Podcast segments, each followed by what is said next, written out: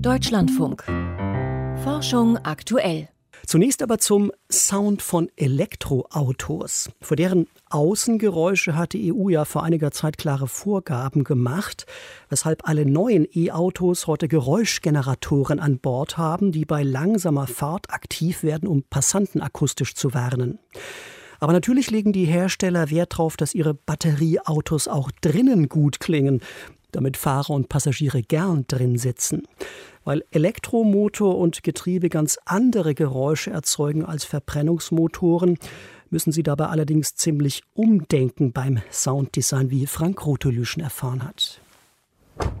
Eingestiegen, angeschnallt, den Startknopf gedrückt und los geht's.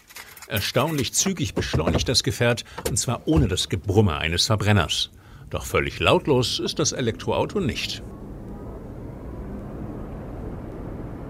Wir haben durchaus das Problem tonaler Störungen, sagt Florian Doleschall von der Uni Magdeburg. Tonale störende Geräuschkomponenten sind so etwas, das man sich landläufig als Pfeifen vorstellen kann, so Pfeifgeräusche.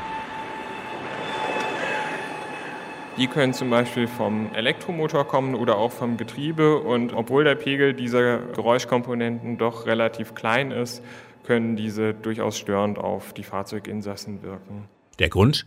Geräusche, die einen tonalen Charakter haben, die also irgendwie singen oder kreischen, nerven unser Ohr oft mehr als ein diffuser, tonloser Lärm, etwa das Dröhnen eines Dieselmotors. Nun lassen sich die Innenraumgeräusche eines Elektroautos zwar per Schalldämmung mildern, aber das reicht oft nicht.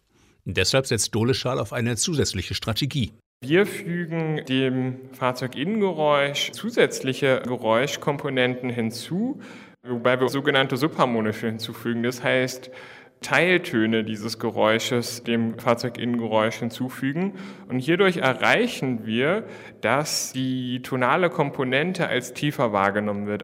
Die Idee, mischt man einem Pfeifen, eine subharmonische hinzu, also einen Ton, der eine oder zwei Oktaven tiefer ist, erscheint das Geräusch erträglicher, eine Art akustische Täuschung.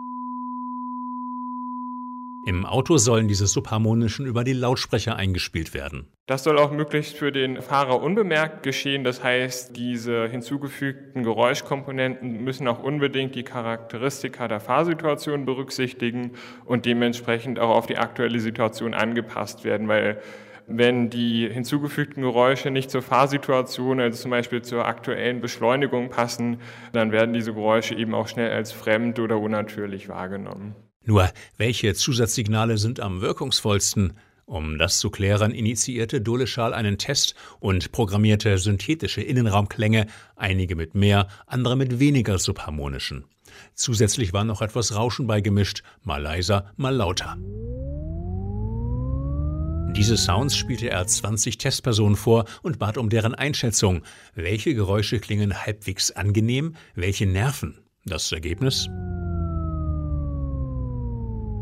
Letztendlich war das Signal am angenehmsten, das die subharmonischen hatte, die zu der größten Erhöhung der Lautheit geführt haben. Das war für uns ein Stück weit überraschend, weil das müsste ja eigentlich als unangenehm wahrgenommen werden, aber dem war nicht so.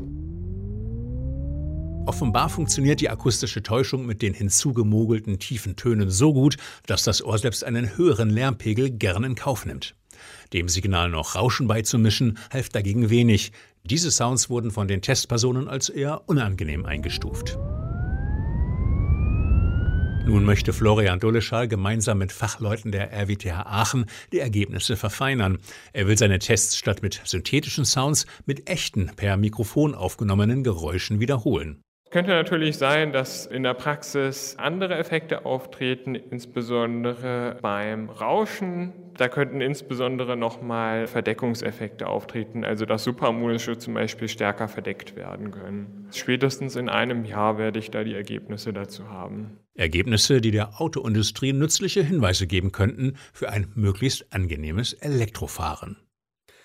Frank Krutelüschen über die Herausforderungen, die der Innenraum von Elektroautos für Sounddesigner bereithält.